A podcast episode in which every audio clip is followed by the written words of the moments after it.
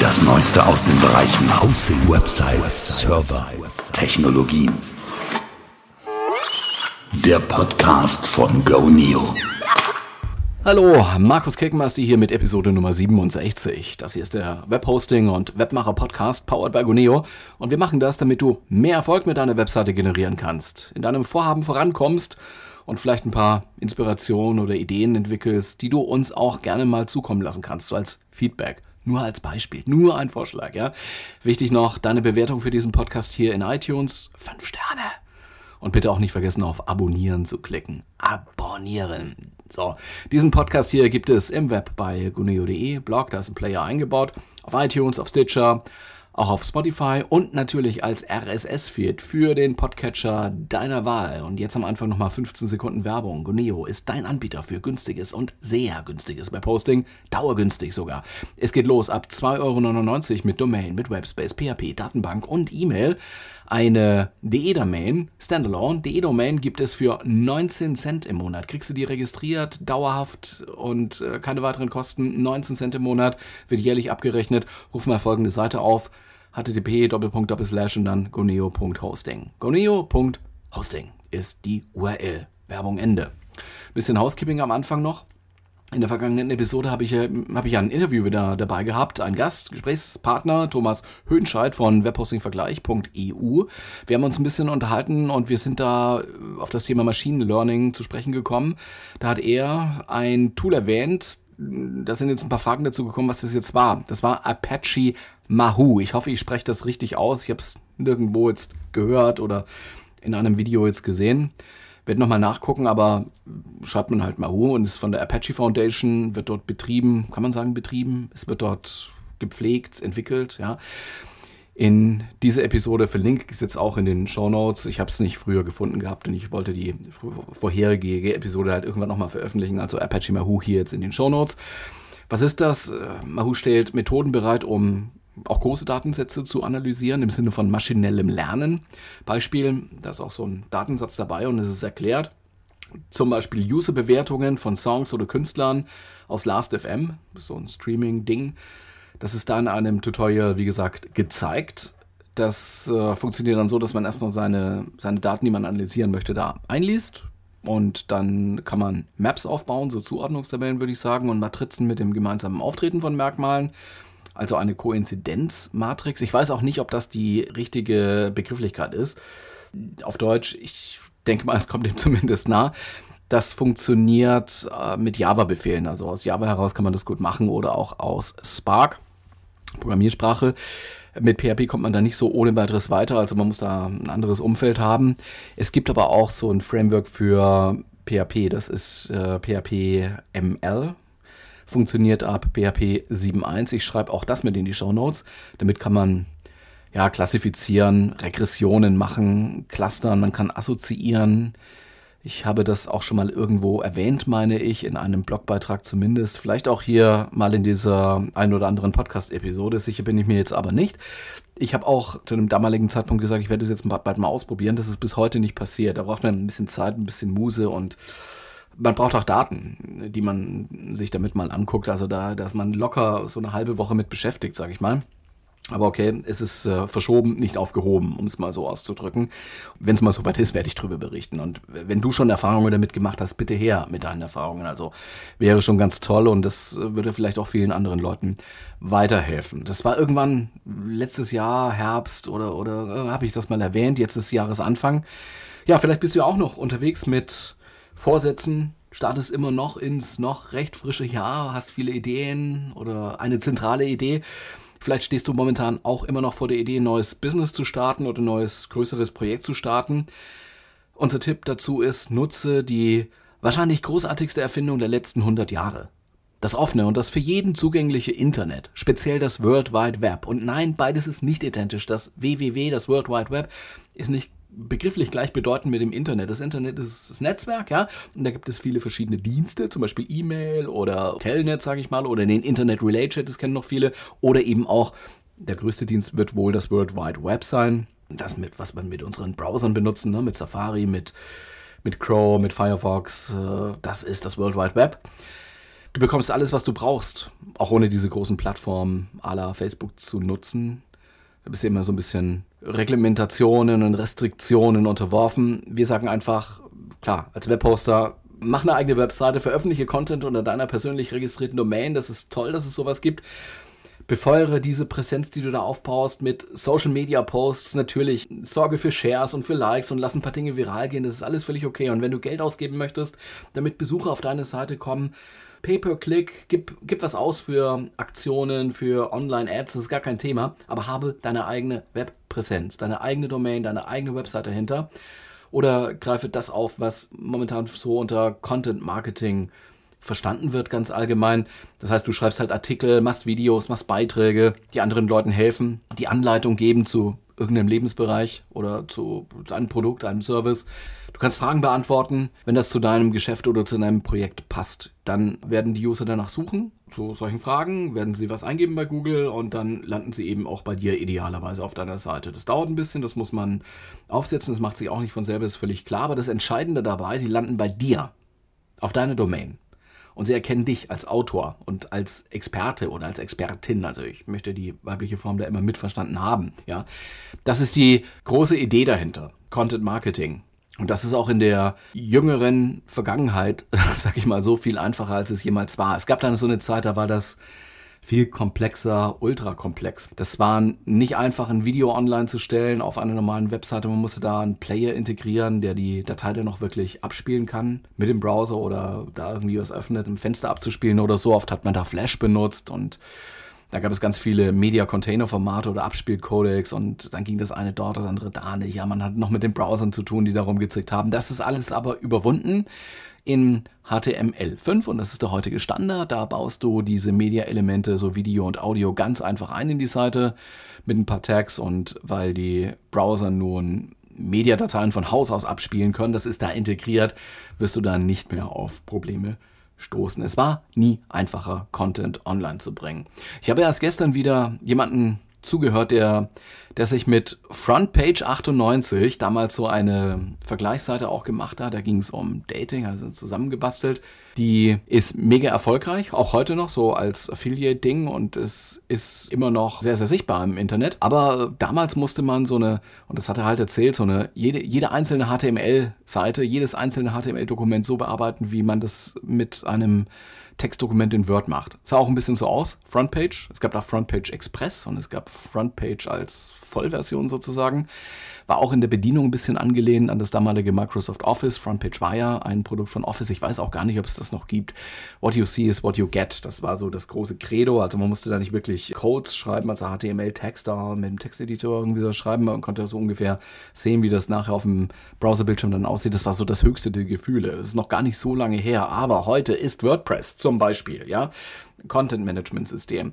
Ich nenne auch mal ein paar andere Namen dazu, nicht nur WordPress, auch das www besteht nicht nur aus WordPress. Wir haben da auch Joomla, wir haben Drupal, wir haben Typo 3. Das ist alles Open Source, was ich jetzt genannt habe. Du zahlst nichts, wenn du das benutzt, weil die Lizenz nichts kostet. Das ist Open Source und du bekommst da extrem gute Tools. Erweiterungen, Vorlagen, es ist alles da. Es gibt natürlich auch so speziellere Sachen, die kosten dann vielleicht mal Geld, wenn du ganz eigenes oder ein ganz exquisites Theme für WordPress zum Beispiel haben möchtest oder ein ganz spezielles Plugin, eine Erweiterung, die werden täglich besser mit jedem Release.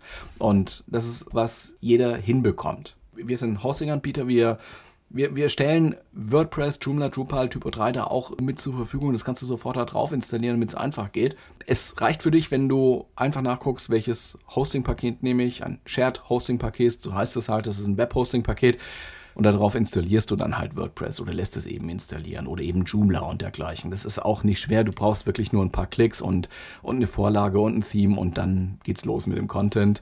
Das klingt immer schwieriger, als es ist. Wir, wir werden jetzt auch ein paar Webinare und Videos dazu machen, weil das kann man schon nicht mehr mit, mit angucken, was die Leute da machen. Die platzieren den Content bei YouTube, bei, äh, bei Facebook, aber eben nicht auf einer eigenen Webseite und das ist schade. Äh, viele haben einfach Angst vor der Technik, aber es ist wirklich unbegründet. Es ist wirklich so, auch wenn du eigentlich beruflich was völlig anderes machst, also nichts mit Technologie oder Informatik und so, das kriegst du hin. Du musst nicht Informatik studiert haben oder noch studieren. Das, das ist auch so das Preiswerteste und ich sage auch mal das flexibelste und das zukunftsfähigste, was du machen kannst, eine Lösung für deine eigene Website so aufzusetzen und äh, auch um, um eigenen Content zu veröffentlichen. Du bist da nicht eingesperrt, du kannst wechseln, du kannst umziehen mit deiner Domain. Die Domain gehört dir. Du hast eine Beziehung mit der Registry, die die Domains realisieren sozusagen, ja und du findest allgemeine Standards vor. Und nein, wenn du eine Facebook-Site hast, eine Facebook-Page, dann ist das keine eigene Website. Du bist da einem Format unterworfen.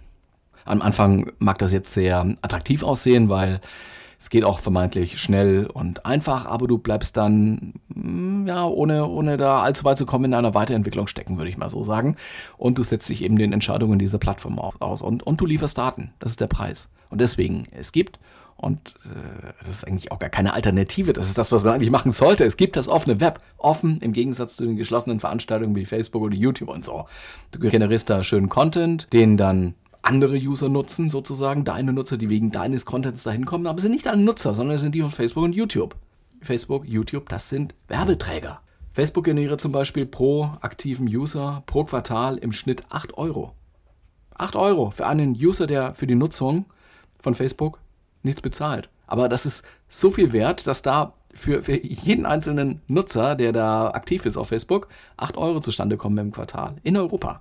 Pro aktiven User. Und die haben 381 Millionen User in Europa.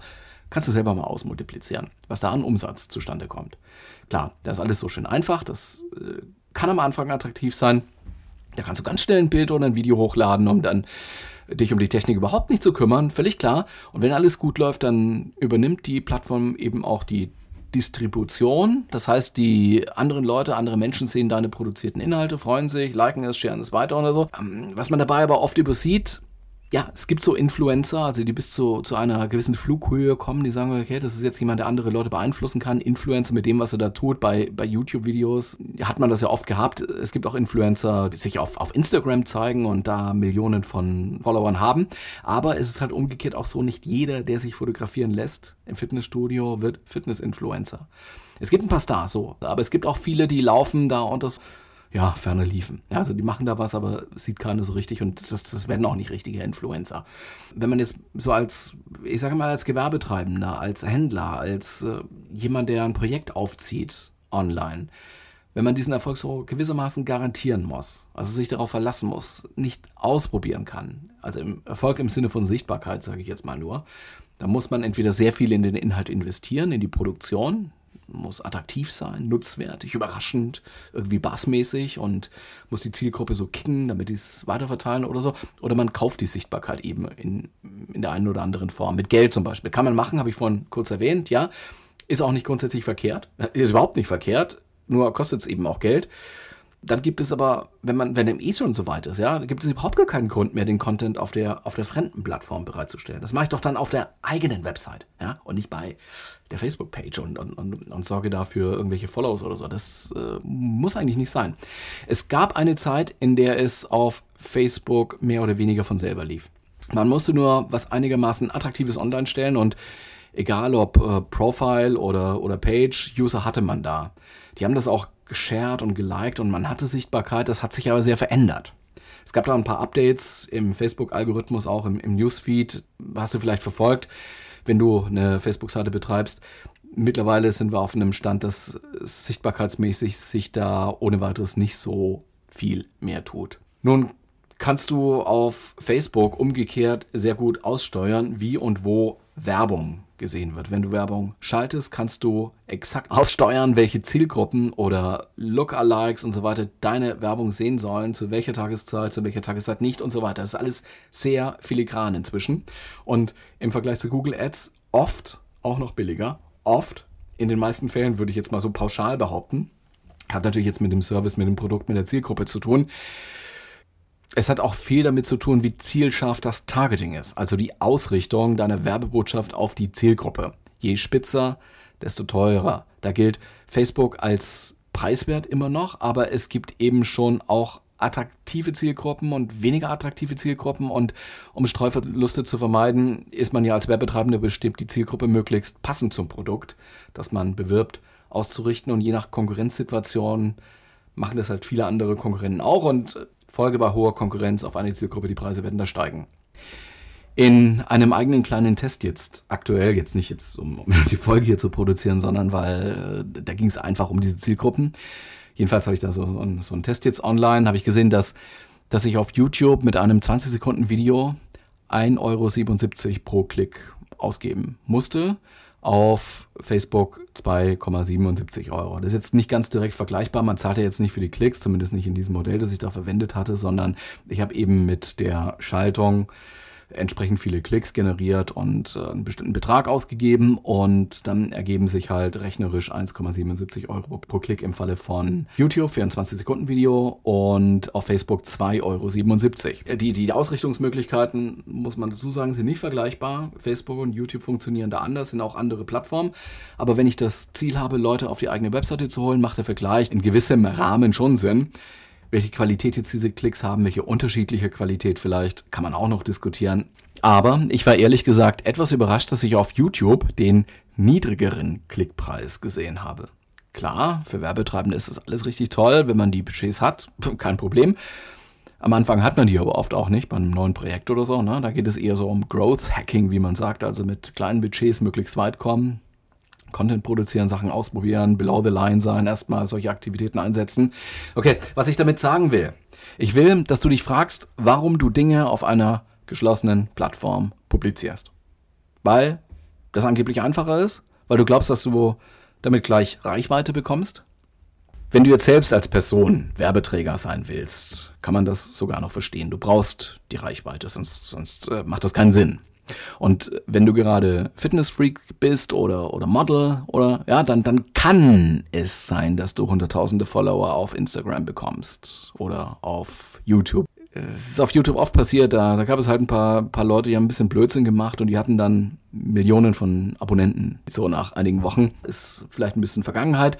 Nur ist es halt auch so, heute auch Models buchen sich inzwischen auf Instagram sich das immer öfter Sponsored Posts, damit sie initial überhaupt gesehen werden, damit sie da sozusagen noch, noch einen Platz bekommen in der Sichtbarkeit, weil eben viel Konkurrenz da ist. Und die ganz oben sind, die produzieren Content wie die Wahnsinnigen, mit Aufwand, ohne Ende. Sogar hier ich, ich sag mir jetzt, ist nicht, nicht despektierlich gemeint, so im, im Hinterland, wenn du da auch in eine Fitnessbude gehst, dann haben die Leute auch ihre Fotografen hinter sich herlaufen, die sie fotografieren. Leute, die da trainieren, Instagramerinnen, die da gestylt mit einem Fotografen da auftauchen, der hochwertige Aufnahmen macht. Auch das ein Zeichen dafür, dass man viel investieren muss, um da noch herauszustechen. Noch ein Satz zur Reichweite. Sie ist auf geschlossenen Plattformen möglich, aber keinesfalls garantiert. Auch nicht, wenn du deine eigene Webseite hast. Von selber wird da nichts passieren. Es reicht nicht, dass du eine Seite ins Web stellst und sagst, jetzt User, bitte komm mal.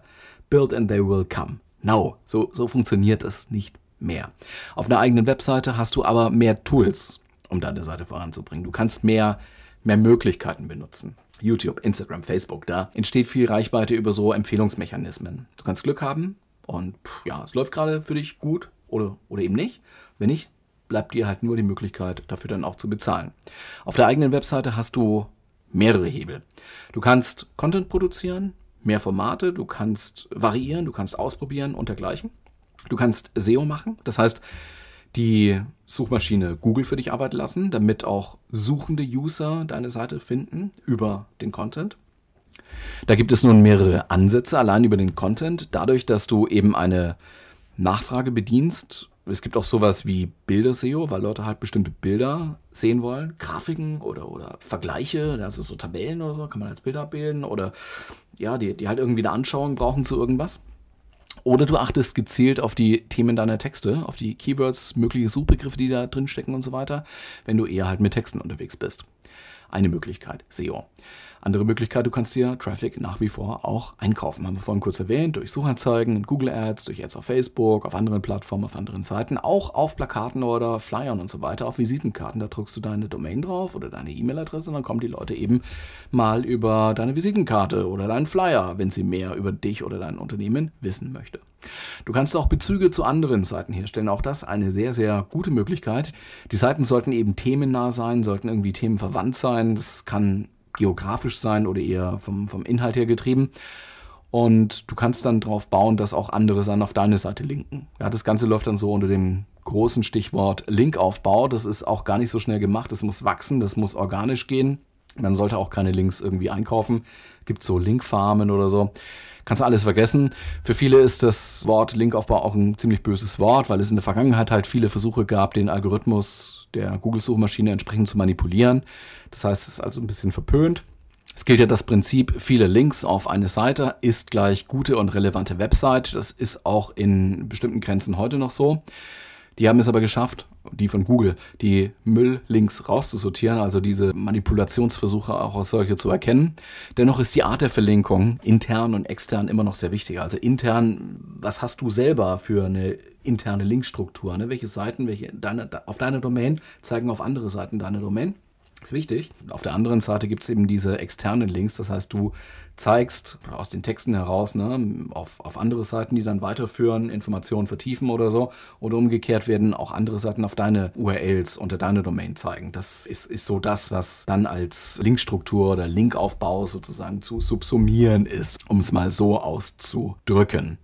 Und auch gerade wenn es um ein Webinformationsangebot geht, bei dem es sehr viele Sites, andere Sites als Konkurrenten gibt, dann macht es schon was aus, wie oft und wie viele andere URLs oder Domains auf deine Webseite zeigen. Ich denke, die Möglichkeiten, die du mit dem offenen Web hast, sind einfach größer und sie entwickeln sich auch weiter. Da haben wir in der vorherigen Episode drüber gesprochen. Es muss ja auch nicht bei einer Webseite bleiben. Es gibt ja noch andere Möglichkeiten, die du mit einem Webhosting-Account, Shared Hosting-Basis sozusagen realisieren kannst. Du kannst sowas wie einen eigenen Online-Speicher damit realisieren. Du kannst ein Forum machen. Du kannst CRM aufsetzen zur Kundenverwaltung und so weiter und so weiter. Sehr, sehr viele Möglichkeiten. Es gibt, was das Web angeht, selber jetzt so insgesamt eine ziemlich große Open Source Community. Ich habe ja verschiedene Tools auch schon benannt und wir haben da ganz, ganz viele Themen drin. Wir haben da Linux drin, wir haben da PHP drin, Datenbanktechnologien wie MySQL und Webserver-Technologien wie Apache, alles Open Source.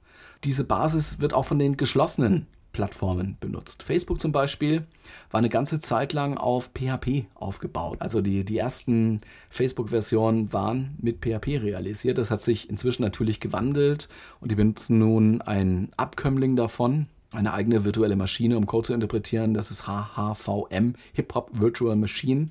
Die Variante die aus diesem ursprünglichen PHP hervorgegangen ist und bei Facebook verwendet wird, heißt Hack, also HHVM und Hack und äh, das entwickelt sich schon sehr jetzt auseinander. Und wenn wir heute davon reden, gesamtgesellschaftlich, dass es doch nicht so gut ist, dass so viel wirtschaftlicher Einfluss und auch sozialer Einfluss sich auf GAFA konzentriert, also Google, Amazon, Facebook, Apple, ja, GAFA nennt man so die großen proprietären Plattformen, die uns zur Nutzung animieren wollen, dann bleibt uns doch immer noch diese dezentralen Strukturen zu benutzen. Also lasst es uns tun. Denn die gibt es. Es ist nicht alternativlos, was Google, Amazon, Facebook, Apple da bieten. Aber die Software, die ist lizenzfrei, sollte man nutzen. Dafür musst du zu Hause keinen Server betreiben, so am DSL-Anschluss oder so. Nein, hat man früher auch gemacht, aber nein, musst du nicht. Geht alles serverlos. Miete einfach ein Stückchen Festplattenplatz, ein paar Funktionen wie PHP oder MySQL, Datenbankanbindung und schon geht's los. Das war Episode Nummer 67 im Webhosting und Webmacher Podcast powered by Guneo. Mein Name ist Markus. Herzlichen Dank für deine Zeit. Noch eine wundervolle und produktive Woche wünsche ich dir. Wir hören uns. Bis dann. Ciao.